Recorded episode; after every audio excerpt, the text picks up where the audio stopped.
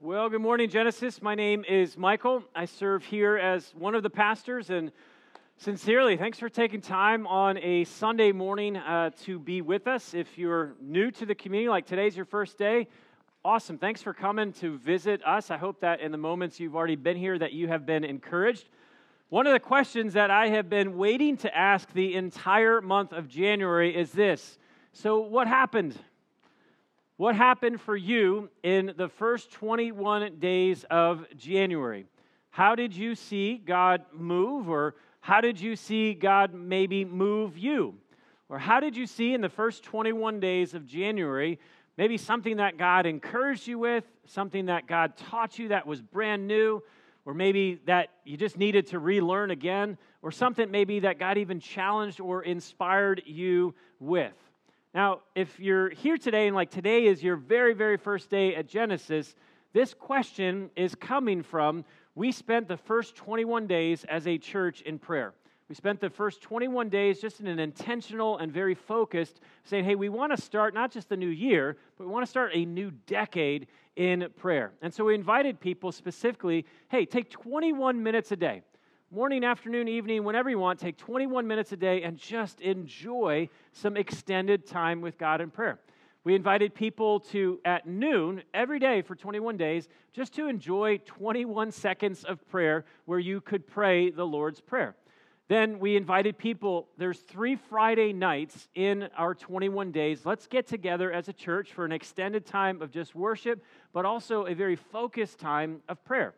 We also invited people who wanted to join this part of it is to say, hey, let's take day 7, day 14, and day 21, which was all Tuesdays, and let's just fast. Let's enjoy a time where we can set something aside, whether it's food or just something else, just to have a even more heightened or focused time of prayer.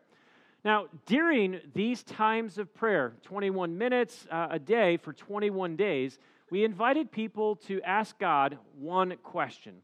And the one question that we asked people to go to God with was this How shall I invest in the kingdom of God this decade? Not just like this month or not even just this year, but God, how would you want me to invest in your kingdom over the next 10 years, over this next decade? Now, this question that we invited everyone to pray about was not just a random, a good question, but it wasn't some random question for me. It actually came from a place of deep conviction. And what I mean by that is this past fall, I became increasingly aware of how little I actually paid attention to the one thing that Jesus said, Michael, if you're going to follow me, this is what you are to seek first above everything else. And the one thing that Jesus told us to seek first above everything else was the kingdom of God.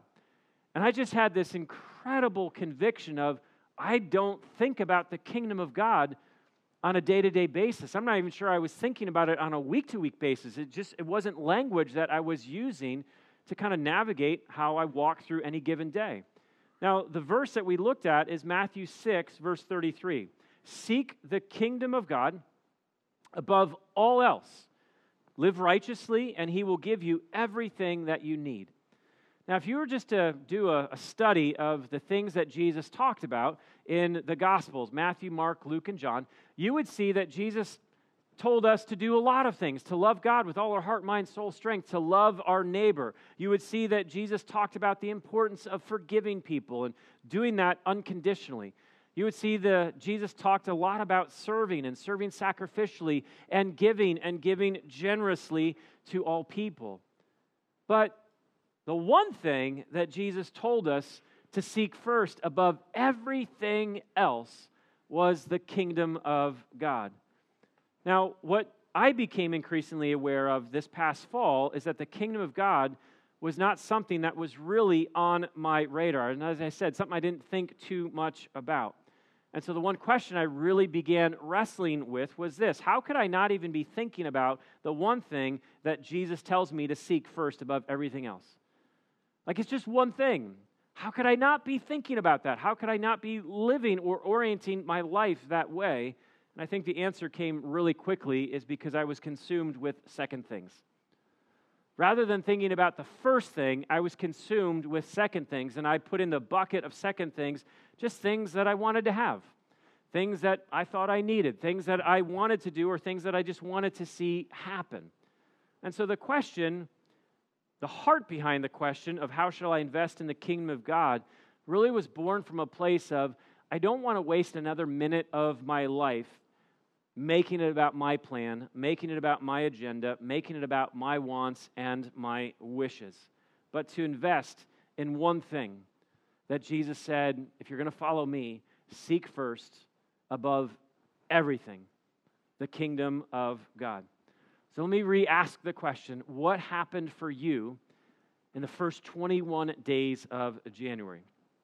I've been asking people uh, this past week, uh, hey, what was it like for you in 21 days? And the responses that I got from people uh, varied from person to person, as you can imagine. Uh, a couple of people said, Michael, it was amazing. Like a truly transformational 21 days of prayer. I just learned things and saw things about God that I just didn't know. It was absolutely awesome. Some people said, man, I just didn't do it. Sorry, but wasn't feeling it. Like I just had other things going on in my life in January, and I just didn't even cross my mind to do 21 days. Some people said, Michael, well, I tried. Like I gave it my best effort, but I don't really think anything necessarily happened. So I'm not really sure how to answer that question. And some people just said, I did like part of it. So I didn't do 21, but I did a day here and I did a day there. Now, safe to say, we all are going to have different experiences from our 21 days of prayer. There's not a cookie cutter answer that I was looking for. 21 days of prayer, it was just an invitation. It was an invitation simply to encounter God in a fresh way, specifically seeking God and asking God, God, how do you want me to invest?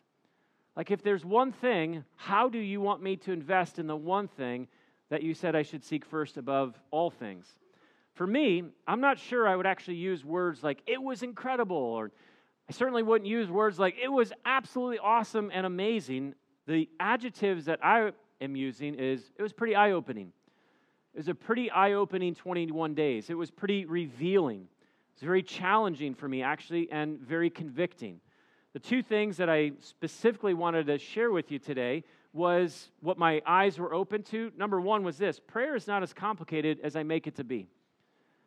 Prayer is not as complicated as I often make it to be.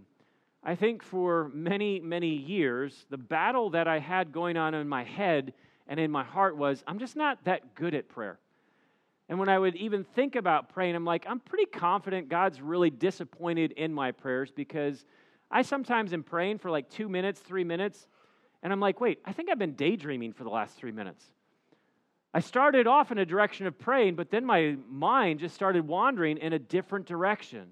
And all these ideas and attitudes that I had about prayer only complicated something for me that's really not that complicated. Prayer is God's invitation to be with him. So when we read that verse on the wall that says 1 Thessalonians 5:17, never stop praying, like when we read those three words, never stop praying, what God is saying to us is never stop being with me. Never stop being with me. I absolutely love the 21 minutes of, of prayer each day. It was good to have a focused, set time of prayer. But clearly, prayer doesn't end when 21 minutes ends. The invitation to never stop being with God is when you're at home never stop being with Him. When you're at work, wherever that might be, never stop being with God. When you're at school, never stop being with God. No matter where you are, no matter what you're doing and whomever you are doing it with, God's invitation to you and to me is so simple never stop being with me. But what I noticed that happened every single day during the 21 days of prayer was this I was invited to be with so many other things every single day. Email, Michael, come be with me. Look at all these unopened messages you have. Come spend some time with me. Or text message, Michael, come be with me. There's some new emojis and GIFs that people are going to love that you can send them. Or, Michael, Facebook and Instagram, come be with me. Like, you got to read all the new political opinions that your friends have and what they had for lunch today. Like, come be with me. Or Netflix, Michael, come be with me. Look at the new thousand shows that were just added today. You'll never watch any of them, but it's, you just need to know that they're there. I just saw over and over and over, constantly invited to be with this and do this and do this. So many invitations. And what I saw time and time again is that if I follow down the path of being with those things first, prayer didn't happen. Prayer just didn't happen. The invitation from God to all of us, it's not complicated. It's not complicated at all. God is inviting you, and He's invited me to never stop praying, to never stop being with Him. Second thing that I learned afresh in these 21 days was the Lord's Prayer is a powerful prayer to pray every single day. The Lord's Prayer, the way that Jesus taught us to pray, is a powerful prayer to pray every single day. I think one of the most favorite things during the 21 days of prayer was stopping at noon every day to pray the prayer that Jesus taught us to pray. And every time my watch would go off at 11:59 a.m., just reminding me, "Hey, in 1 minute, stop what you're doing. If you're in the middle of a meeting, stop the meeting and just get ready to enter into a time of prayer." Every time my watch went off, my first question or my first thought was, "Why haven't I been doing this for years?"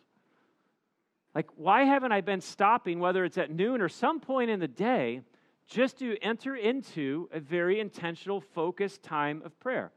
Now, if you would have entered, interviewed me prior to January 1st about the Lord's Prayer, I would have told you honestly, I'm familiar with the Lord's Prayer. I've prayed the Lord's Prayer, but it's not something that I'm actively doing even on a month to month basis. Because when I thought about the Lord's Prayer, I'm like, yeah, that's like a really traditional thing that traditional people do.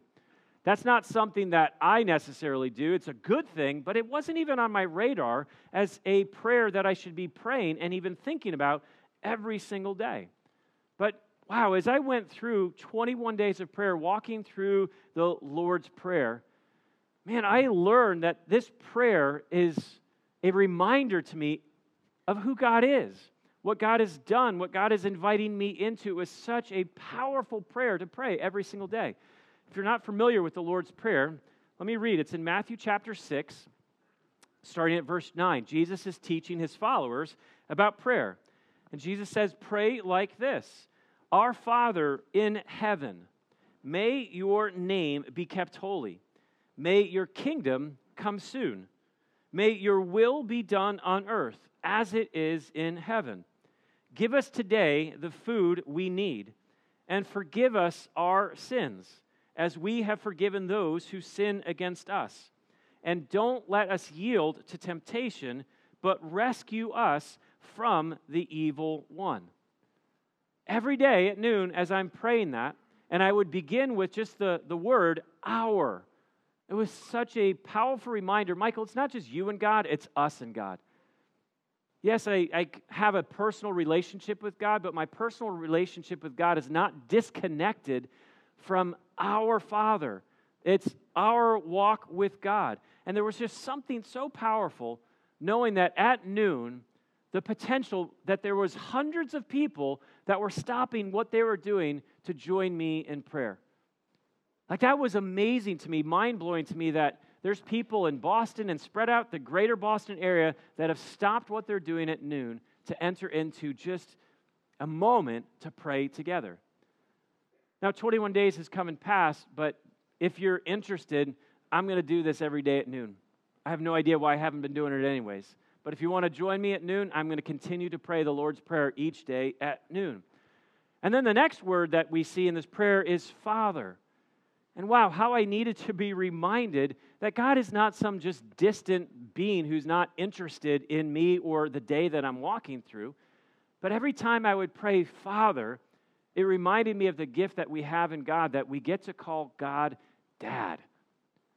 And it was such a powerful moment just to say, Dad, I'm having one of those days. Dad, I really need you right now. Would you help? Would you lead? God, Father, Abba, Dad, I need you in this moment. And then when I would pray in heaven, just those two words reminded me that there is no one more powerful than my dad. There is no one who has greater authority than my dad. There is no one who is in more control of all things at all times than my dad, than my father, than God who is in heaven. And then I would pray, Your name be kept holy. And then I would be convicted. And I was reminded, God, I bear your name on my life. God, I don't want to do anything in my day. I don't want to say anything. I don't want to react to someone in a way that could potentially dishonor you and your name. And then I would pray, God, your kingdom come.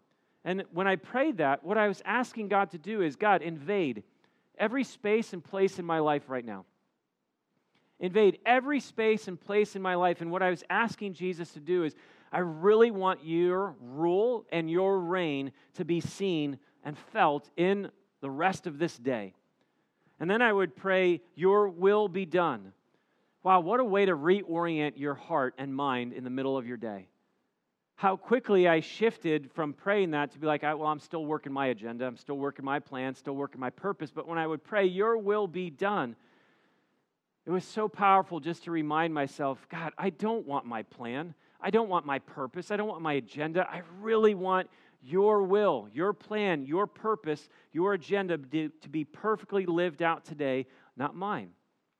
And then I would get to the part of daily bread, daily food.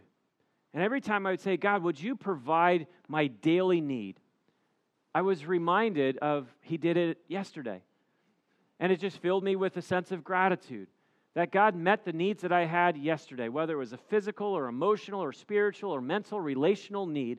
God yesterday was faithful. And so I prayed with gratitude God, I don't even know what my daily needs are. You do, so would you meet them? And then I'd get to the part of the prayer that simply said, Forgive us our sins. Wow, talk about a heart check.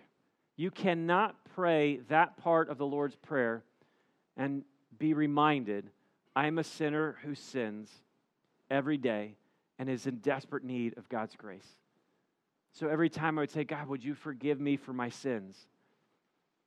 It reminded me, a dose of humility, to say, God, I am a sinner and I have sin. So, God, would you please forgive me for my sins? And by asking God for his forgiveness daily, it reminded me that, Michael, I don't need to walk around with a lot of guilt and a lot of shame and a lot of condemnation because my father, my dad, is so generous unconditionally to forgive.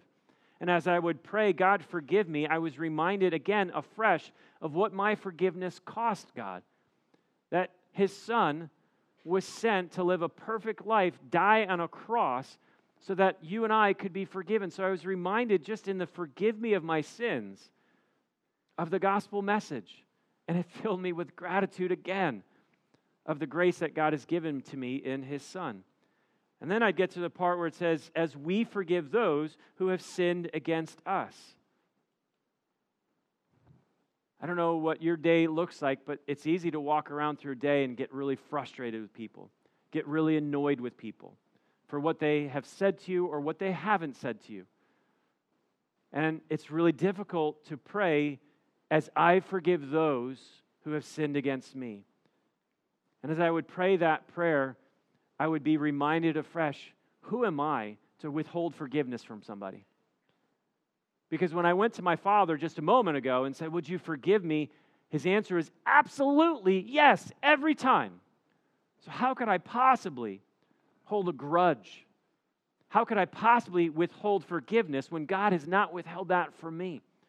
And what was powerful about praying as I forgive those, God, in the same way that you've forgiven me, I'm just, I was free from bitterness and free from anger and free from the thoughts of what I wanted to say to that person, what I wanted to do to that person, because I'm not chained to that anymore. I've given grace as grace has been given to me. And then I would get to the final part of the prayer that talks about temptation and God rescue me from evil. And as I would pray that part of the prayer, I would be reminded afresh that there is a real enemy. And there is a real enemy who is seeking to derail God's work in my life that day.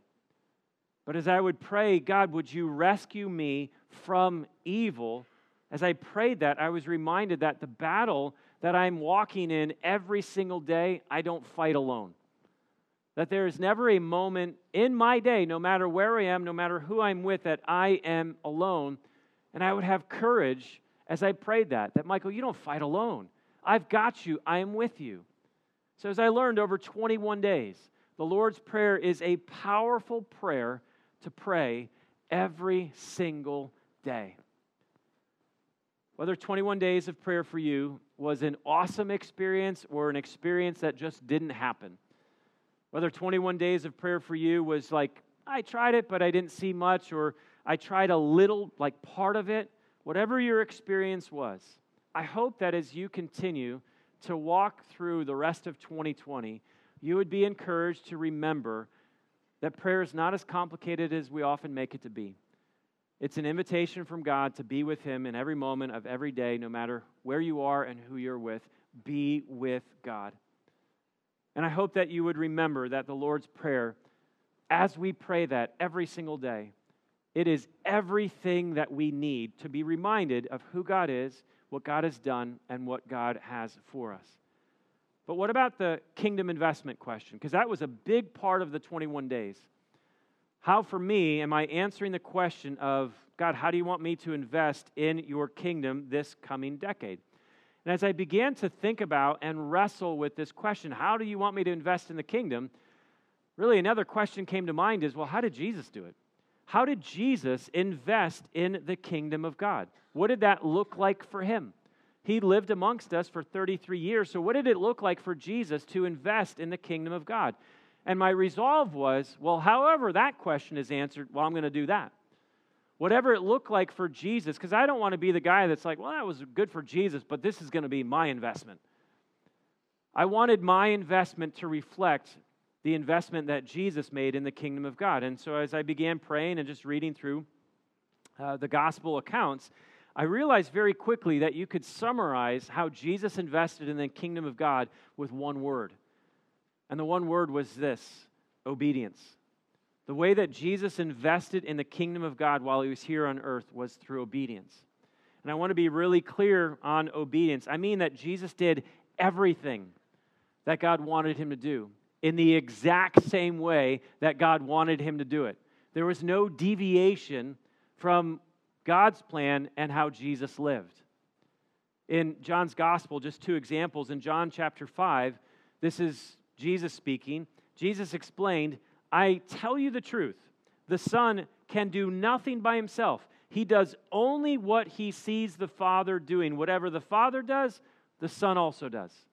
And then later in John's Gospel, in John 12, I don't speak on my own authority. The Father who sent me has commanded me what to say and how to say it. And I know his commands lead to eternal life, so I say whatever the Father tells me to say. Jesus did, and Jesus said everything that the Father instructed him to do and to say for one reason because he knew that God's plan always advanced the kingdom of God. That's why Jesus said, I'm doing this because his commands, they lead to eternal life. They lead to the kingdom of God. Every step of obedience that Jesus took was an investment in the kingdom of God. And I really want you to catch this. Every step of obedience, whether that be a step as simple as prayer. If you know that God is calling you to stop what you're doing, whether it's 12 o'clock in the afternoon or 2 in the morning, and He wakes you up and says, I just want you to come to me in prayer. Every time you're obedient to listen to God's invitation to join Him in prayer, you just made an investment in the kingdom of God. If God impresses on your heart that He wants you to encourage someone, hey, I want you to stop what you're doing, pick up the phone, and call this person. Shoot them a text, shoot them an email. Heck, write them a letter. Every time you pay attention and encourage that person that God impressed on your heart and your mind to do, you just made an investment in the kingdom of God. Every time that you engage someone in a conversation that you know God is wanting you to engage with, for example, in 20 minutes, we're all going to head out here into the open space. You're all going to see people that maybe you've never seen before, and you might hear God say to you, Hey, you see that person over there? I want you to go say hello. I just want you to go say hello and introduce who you are to them. Every time you take a step of obedience to walk across the room and say hello, to engage someone, maybe that you don't know, and maybe it's someone you do know, you just made an investment in the kingdom of God. How about this one? Every time that you don't hit send on that email, you just made an investment in the kingdom of God. You know the email where you want to give someone a piece of your mind, you want them to know how much they've hurt you or disappointed you or frustrated you, and, and you know that God's saying, Don't hit send, don't hit send, don't you dare hit send. Every time you choose not to hit send, you just made an investment in the kingdom of God. Money often has a huge hold on our hearts. And every time God says, it's time to start writing some checks to give this away, to make a different investment. Every time you decide to give, to write that check, you just made an investment in the kingdom of God. How about let's make this really practical? Every time you know that God is saying to you, hey, it's time to delete that app off your phone. It is time to get rid of that app. It is sucking your brain. It is crushing your heart. It is time to get rid of that app on your phone. Every time you choose to hit delete on your app, you just made an investment in the kingdom of God. Every step of obedience that we take, every step of obedience we take, that is an investment in the kingdom of God. And anytime we invest in the kingdom of God, you're now advancing the kingdom of God here on earth. But what we also need to realize is the flip side of this. Every time I choose the path of disobedience, basically doing what I want to do rather than what I know God wants me to do, I just made an investment in a very different kingdom. Jeff Christopherson is um, a pastor author, and he said this in his book called Kingdom Matrix. At any given moment, I am either expanding the kingdom of God or the kingdom of darkness. When I read that, I felt like someone punched me in the throat because I don't like that. I, I don't like when I read that at any given moment, I'm either expanding the kingdom of God or the kingdom of darkness. I like to think that maybe there's like a middle ground. Like that seems way too extreme. Just because I didn't delete an app, I'm somehow in, investing in the kingdom of darkness. That sounds a little bit too harsh and hardcore. But what I needed to realize, what God helped me realize over 21 days of prayer, is disobedience makes an investment in a very different kingdom. Because as I search the scriptures, there's only two kingdoms there's the kingdom of God, and then there's what the scriptures call the kingdom of darkness. Obedience is an investment in the kingdom of God. Disobedience is an investment in the kingdom of darkness. There is no middle ground. So, the last question I want to finish with is simply this Which kingdom are you investing in today? Which kingdom are you investing in today? And if you want to know how to answer that question and to be honest with yourself in answering that question, you just got to look Am I walking in steps of obedience? or am I just taking steps of disobedience? There's no middle ground. Obedience, invest in the kingdom of God. Disobedience, invest in the kingdom of darkness. This is why prayer is so crucial to our lives. It's very difficult to be obedient to God, to the things of God, in any given moment throughout the day if I'm not consistently in a posture of prayer. Which kingdom are you currently investing in? I know for me, I've got a lot of room to grow, but I'm really excited to grow together. That we, as friends, as family, as church, as community, through obedience, through every step we take, we will continue to walk together, taking steps of obedience.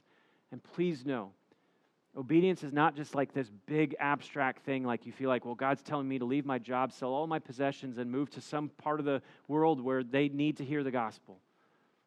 If God's telling you to do that, then do that. But sometimes I think we think like that to avoid the obedience in not hitting send, in not deleting that, or not watching this. Obedience invest in the kingdom of God.